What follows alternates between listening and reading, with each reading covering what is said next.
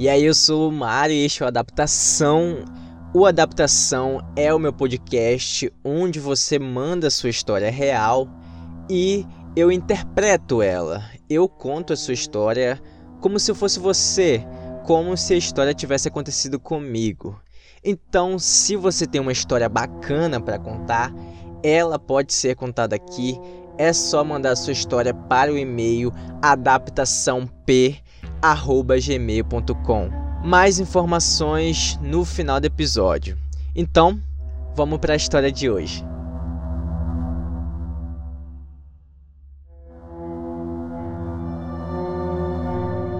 Eu gostaria de começar dizendo que eu sou uma pessoa muito cética quando se trata de coisas que as pessoas dizem que são paranormais eu prefiro não pular em conclusões de que uma coisa estranha que aconteceu foi causada por um espírito, um fantasma ou algo assim. Mas existem algumas coisas que eu simplesmente não consigo explicar. Eu não vou dizer que o que aconteceu comigo e o que eu experienciei foi um espírito, porque eu não tenho 100% de certeza. Tudo que eu sei é que eu nunca mais vou tocar num tabuleiro Ouija na minha vida, ou sequer ficar perto de um, porque a experiência que eu vou contar aqui perturbou a minha vida por grande parte daquele ano. E eu também quero dizer que esse é um dos únicos dois eventos paranormais, por assim dizer, que aconteceram comigo que eu posso dizer que eu realmente não consigo entender o que aconteceu. Porque assim, o meu ceticismo sempre arranja alguma possível explicação para esse tipo de coisa. Uh, foi o vento, isso foi a gravidade, não foi nada disso, algo assim. Mas nesse caso, não. Então eu não vou dizer para você o que eu acho que causou esses acontecimentos. Eu só vou dizer o que aconteceu comigo e o que eu vi com os meus próprios olhos e senti com o meu próprio corpo e você tira suas próprias conclusões. Então vamos lá. Eu achava, na verdade ainda acho um pouco, esse tabuleiro Ouija uma grande babaquice. Para quem não tá ligado, o tabuleiro Ouija é aquele tabuleiro onde tem várias letras e as pessoas têm que pôr os dedos delas numa pecinha e essa pecinha teoricamente vai passando pelas letras e formando palavras e isso é usado para as pessoas se comunicarem com os espíritos. Uma brincadeira muito saudável, né? E eu sempre via isso como um jogozinho que os adolescentes gostam de jogar quando estão em festas e para enganar pessoas ingênuas. Então eu tinha esse amigo chamado Jean. Aliás, claro, todos os nomes aqui nessa história foram mudados. O Jean, ele me disse que ele tinha um tabuleiro desses. Naquela época eu conheci o Jean por cerca de um ano. Eu conheci ele por alguns amigos em comum. Ele morava num apartamento bem pequeno com a companheira dele, a Letícia, e mais o cachorro deles que também participa um pouquinho da história, o Vicente. Na época eu só tinha 18 anos, o Jean tinha uns 23 e a Letícia tinha uns 20. O Vicente eu não sei. Eu costumava ir na casa dele todo final de semana depois do trabalho porque a gente ficava bebendo. Então, numa noite eu tava lá, como de costume, e o Jean começou a falar sobre umas paradas estranhas que acontecia com ele quando ele era mais novo. Ele disse que durante toda a vida dele ele sempre atraiu espíritos e que ele já foi seguido por sombras e essas coisas. E eu lá, com o meu ceticismo, só sorria e acenava. Aí ele vai até o quarto dele e volta com o tabuleiro Ouija. Mas o tabuleiro dele não era um desses que tu compra numa loja de brinquedo, não. O dele era de madeira mesmo e talhado à mão. Era bem bonito, para falar a verdade. Ele disse que tinha ganhado dos pais deles de presente de aniversário quando ele era bem mais novo porque ele sempre foi obcecado com essas coisas paranormais e tal. E enquanto eu tava lá rindo e fazendo piada daquilo, a Letícia disse: Jean, conta pra ele daquela noite. Aí o Jean começou a contar que ele e a Letícia conversaram com um demônio usando aquele tabuleiro. e que o demônio disse que o nome dele era Beuzebu. Um nome que você provavelmente já ouviu e que é o nome de um demônio no inferno. Beleza, ele ganhou minha atenção. E então, brincando, eu disse: Então, bora, bora tentar falar com esse demônio de novo aí. Aí o Jean olhou pra mim e falou: Tu tem certeza, cara? E eu disse que sim, foda-se. Então a gente foi pro quarto dele, a gente desligou todas as luzes do apartamento, a Letícia acendeu mais velas pelo quarto e a gente sentou no chão. Quando ficou tudo escuro e a gente só tava nas luzes de vela, eu já fiquei um pouco nervoso, só que já era tarde demais para desistir. E até que tava até um pouco divertido também, tava excitante. Eles terminaram de organizar as coisas e a gente ia começar o jogo, mas o Jean ainda não estava confortável. Ele disse que ele não gostava de jogar com as portas abertas porque estava tudo escuro nos outros cômodos e olhar para aquela escuridão pela porta dava medo nele.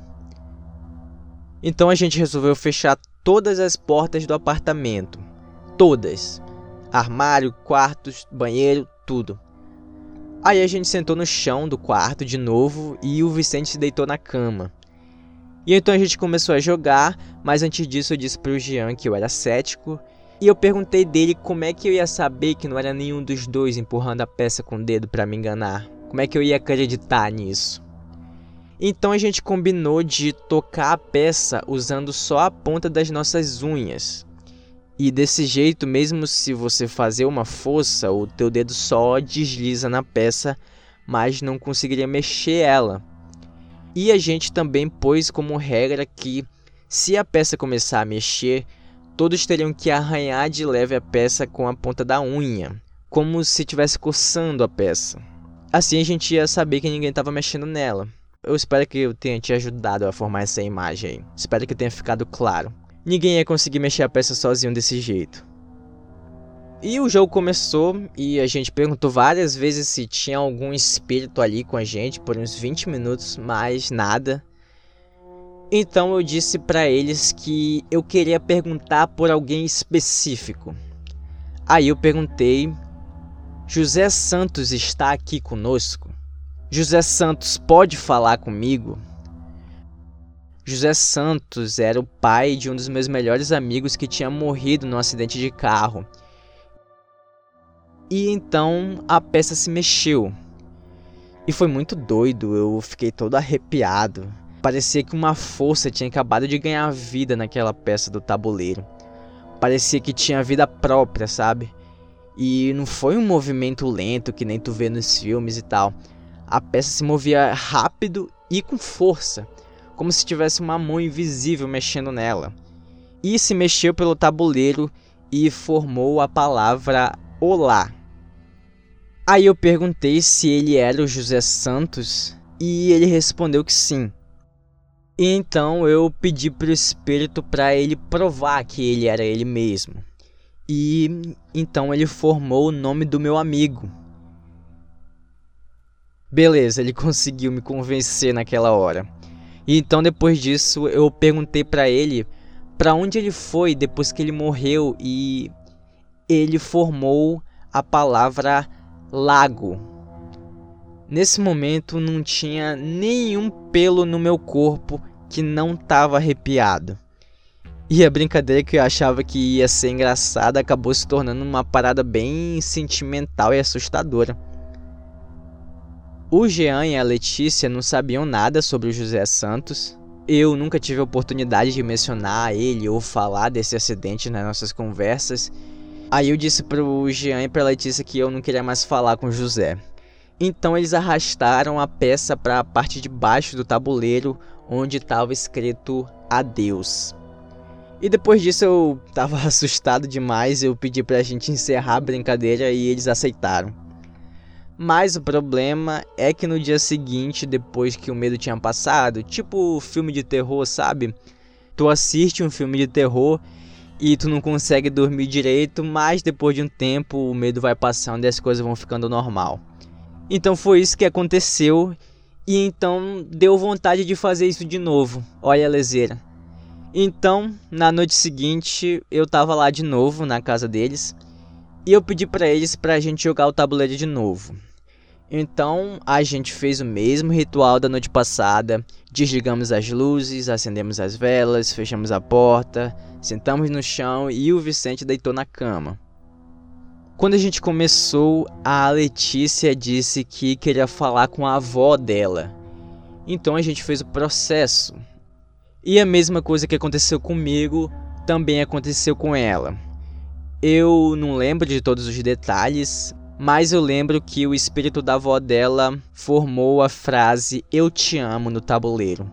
E também formou uma piada interna que elas costumavam fazer quando a avó da Letícia era viva. E cara, a Letícia chorou horrores naquela noite. Eu, obviamente, não sabia nada sobre a avó dela. E eu acho que o Jean ia ser tão cruel assim a ponto de fazer uma piada pra Letícia chorar tanto assim. E é estranho porque eu me sentia poderoso. Eu acho que todos nós, na verdade. Eu sentia que eu finalmente estava acreditando nisso, sabe? Que a gente tinha uma forma de falar com os espíritos e pensando dessa forma é muito louco e as possibilidades que isso pode trazer. Mas aí aconteceu uma coisa. Depois desse incidente com a avó da Letícia, a gente tava em choque, tava uma vibe muito triste. O Jean tava confortando a Letícia e eu nem sabia o que falar, fiquei ali sentado, parado mas ela conseguiu se recompor e a gente tomou uma decisão muito estúpida. A gente resolveu continuar jogando. E dessa vez a gente não perguntou por ninguém específico, só fizemos a pergunta padrão mesmo: tem algum espírito conosco? Quase sempre quando a gente pergunta isso não acontece nada. Mas dessa vez a peça se moveu e se moveu com mais força ainda, que a gente se assustou. E a peça ficou se movendo pelo tabuleiro, assim, aleatoriamente, não parou em nenhum lugar. Então a gente perguntou quem é você? E a peça se moveu pro símbolo da lua que tem no tabuleiro. E se você não sabe, isso significa que aquilo era um espírito do mal, quando a peça parou na lua, a gente olhou pro outro e imediatamente a gente moveu a peça pro adeus. E assim que a gente fez isso, o Vicente se levanta e pula da cama e fica encarando a porta do closet deles, que tinha sido fechada antes de a gente começar o jogo, só que agora essa porta estava aberta. Na mesma hora o Jean disse: "Foda-se essa merda" e se levanta apressado e corre para acender todas as luzes do apartamento. E eu e a Letícia também seguimos eles e ajudamos a acender as luzes. E o Jean tava em pânico, cara. nunca tinha visto ele tão assustado assim. Todos nós estávamos, na verdade. A gente não sabe o que aconteceu ali, mas a gente tinha fechado aquela porta do closet. Então, depois de algumas conversas e de a gente se acalmar mais, eu me despedi deles e fui para minha casa. E em casa eu não consegui nem dormir mais, eu continuava pensando naquela merda. Porém, depois dessa noite, eu esperava que as coisas fossem melhorar, como a, o lance lá do filme de terror que eu disse. Só que na verdade, depois disso, a minha vida virou de cabeça para baixo eu constantemente sentia que eu estava sendo seguido na rua. Por quase todo aquele ano eu só dormia com as luzes acesas. Também naquele ano eu caí numa depressão horrível e tinha constantes paranoias, tipo que eu via assombrações e também tinha a impressão de que sempre tinha alguém me vigiando, não importa onde eu estava, não importa se era dia, se era noite. E por causa dessas coisas, aquele acabou sendo um dos piores anos da minha vida. Eu continuei indo de vez em quando para a casa do Jean e da Letícia, mas por causa de algumas coisas que não cabe contar aqui, a gente acabou se distanciando e chegou uma hora que a gente nunca mais voltou a se comunicar. Bem, como eu disse, aquele ano foi horrível para mim. Eu também comecei a beber bastante para tentar esquecer ou não sentir aquelas coisas. E eu sempre sentia que a minha energia toda hora estava muito fraca, como se o ar fosse pesado e eu não tinha disposição para fazer nada. Eu só ia trabalhar mesmo porque eu precisava e olhe lá. E eram raros os momentos em que eu me sentia feliz. A depressão era real, mano. Eu não desejo isso pra ninguém. Mas então teve uma vez que essa paranoia atingiu o ápice. Uma certa noite eu tava dormindo e eu acordei em pânico, sem ar. Eu não tava conseguindo respirar e eu sentia que tinha alguém muito pesado sentado no meu peito. Eu tentava puxar o ar, mas não conseguia. Só que a coisa ficou ainda pior, porque logo em seguida eu senti como se tivesse alguém pegando meu pé e tivesse tentando me puxar para fora da cama. E eu comecei a chutar e balançar o meu pé com um pouco de força que eu tinha naquela hora. E aí, então, depois de um tempo, do nada, tudo aquilo parou. Aí eu me sentei na cama todo ofegante, olhei ao redor, não tinha ninguém no meu quarto e eu tava horrorizado. E por causa desse evento, eu acabei não dormindo mais naquela noite e perdi outras várias noites de sono por causa do medo que eu tinha de aquilo acontecer de novo. Foi uma das piores épocas da minha vida. Mas conforme o tempo foi passando, eu fui começando a dar um jeito na minha vida. Devagar eu fui pondo as coisas no lugar. Eu comecei a ir para academia em vez de beber e me afogar nas minhas desgraças eu comecei a meditar em vez de jogar videogame. E depois de um tempo, então, todas as paranoias se foram. Foi como se eu tivesse me libertado daquilo, daquela energia negativa. E desde lá minha vida voltou ao normal, voltou ao eixo. Ainda tem os seus momentos difíceis, porque é a vida, né? Mas pelo menos agora eu não acordo com possíveis demônios puxando meu pé. E essa é a minha experiência com o tabuleiro Ouija. E lembre que a minha intenção aqui foi apenas contar a minha perspectiva de todas essas experiências que eu passei. Eu ainda não tenho certeza se isso é verdade ou foi tudo coisa da minha cabeça ou se aquela noite foi apenas um ataque de pânico induzido pelo estresse. Mas para mim isso não importa porque eu só sei que eu não consigo explicar. Algumas pessoas já me contaram que os demônios sugam as suas energias e foi isso que aconteceu comigo, mas eu não tenho certeza. Já disseram também que talvez fosse o demônio conversando com a gente desde o início e se passando pelo José e pela avó da Letícia, fingindo ser aqueles que a gente ama. Será que isso existe mesmo? Eu não sei. Eu só sei te dizer que eu tô feliz que essa experiência toda agora tá no passado. E se você vai para casa dos seus amigos beber assim como eu ia, cara, joga Uno, banco imobiliário, faz homenagem, sei lá. Eu nunca mais vou jogar esse tabuleiro Odia.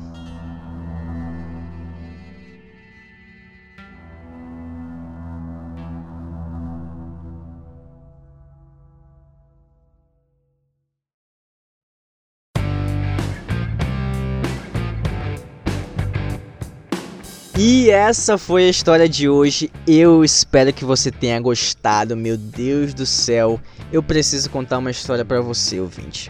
Assim como o personagem dessa história, eu também sou uma pessoa cética. Eu também não acredito muito nessas coisas. Mas essa vez que eu tô gravando é a terceira vez que eu tô tentando gravar esse episódio, porque todas as vezes que eu tentava gravar alguma coisa acontecia. A última vez, só para tu ter noção, no meio da gravação o computador ficou deu pau, ficou chiando, tipo, tipo chamado, sabe? Foi foi uma coisa louca. Eu, olha, sinceramente, como cético, como personagem, né? Eu apenas acredito que eu exigi demais aqui do meu computador e ele acabou dando um tilt rápido. Mas que coincidência, né, mano? Eu não sei se essas coisas existem, não acredito, também não descarto, Mas eu só queria relatar isso aqui que essa foi a história mais difícil que eu já tive que gravar aqui nesse podcast de meu Deus. Então, eu espero que seja apenas uma coincidência. E se não for uma coincidência, eu espero que não seja o Beuzebu. Eu espero que não seja nada. Enfim, se você se identificou ou tem uma história parecida com essa de assombração, tem uma, uma experiência com Tabuleiro Ouija também, ou com qualquer outro desses joguinhos paranormais, qualquer história assustadora, você pode mandar sua história para mim que eu vou contar aqui no podcast, como se eu fosse você. Vou contar em primeira pessoa, como se a história tivesse acontecido comigo. Então, se você tem uma história, é só mandar a sua história para o e-mail adaptação p@gmail.com. Você também pode mandar por direct nas redes sociais @adaptaçãop, que a sua história vai ser contada aqui, beleza? Pode contar com o máximo de detalhes possível, tudo que você lembra que aconteceu naquele dia, coloque na sua história, não tem problema se ficar grande. E além disso, eu também gosto de adicionar algumas coisas aqui, outra ali, uma piadinha aqui, um comentário ali para dar um pouco da minha voz para a história mas a história é sua e eu vou contar como se fosse minha. E não se preocupe, você vai ter anonimato total. Eu vou sempre repetir isso, porque as pessoas têm medo de contar suas histórias, né? Porque é internet, né? Pode expor para as pessoas. Mas eu não quero expor você, eu só quero contar sua história. Você vai ter anonimato. Os nomes são trocados todas as vezes. E eu só vou dizer seu nome se você quiser, se você expressar quando você mandar sua história por e-mail. Então não tem desculpas para não mandar sua história, beleza? Vai ser um prazer contar a sua história aqui neste humilde podcast. E se você curtiu esse episódio, compartilha nas redes sociais, compartilha no Twitter, compartilha no WhatsApp, nos seus stories no Instagram e me marca. Eu sou arroba Mário Jorge, Jorge com I e também tem o perfil do podcast, arroba adaptação P. Compartilhe, espalhe a palavra desse podcast para seus amigos, beleza? Então é isso, recado dado. Não se esqueça de seguir o Adaptação no seu aplicativo de podcasts favorito. O Adaptação está disponível nas principais plataformas de podcast: Spotify, Deezer, Apple Podcast, Google Podcast, Cashbox e todos os aplicativos de podcast que você imaginar. O Adaptação está lá. Então é isso, a gente se ouve no próximo episódio, quem sabe contando a sua história. Valeu!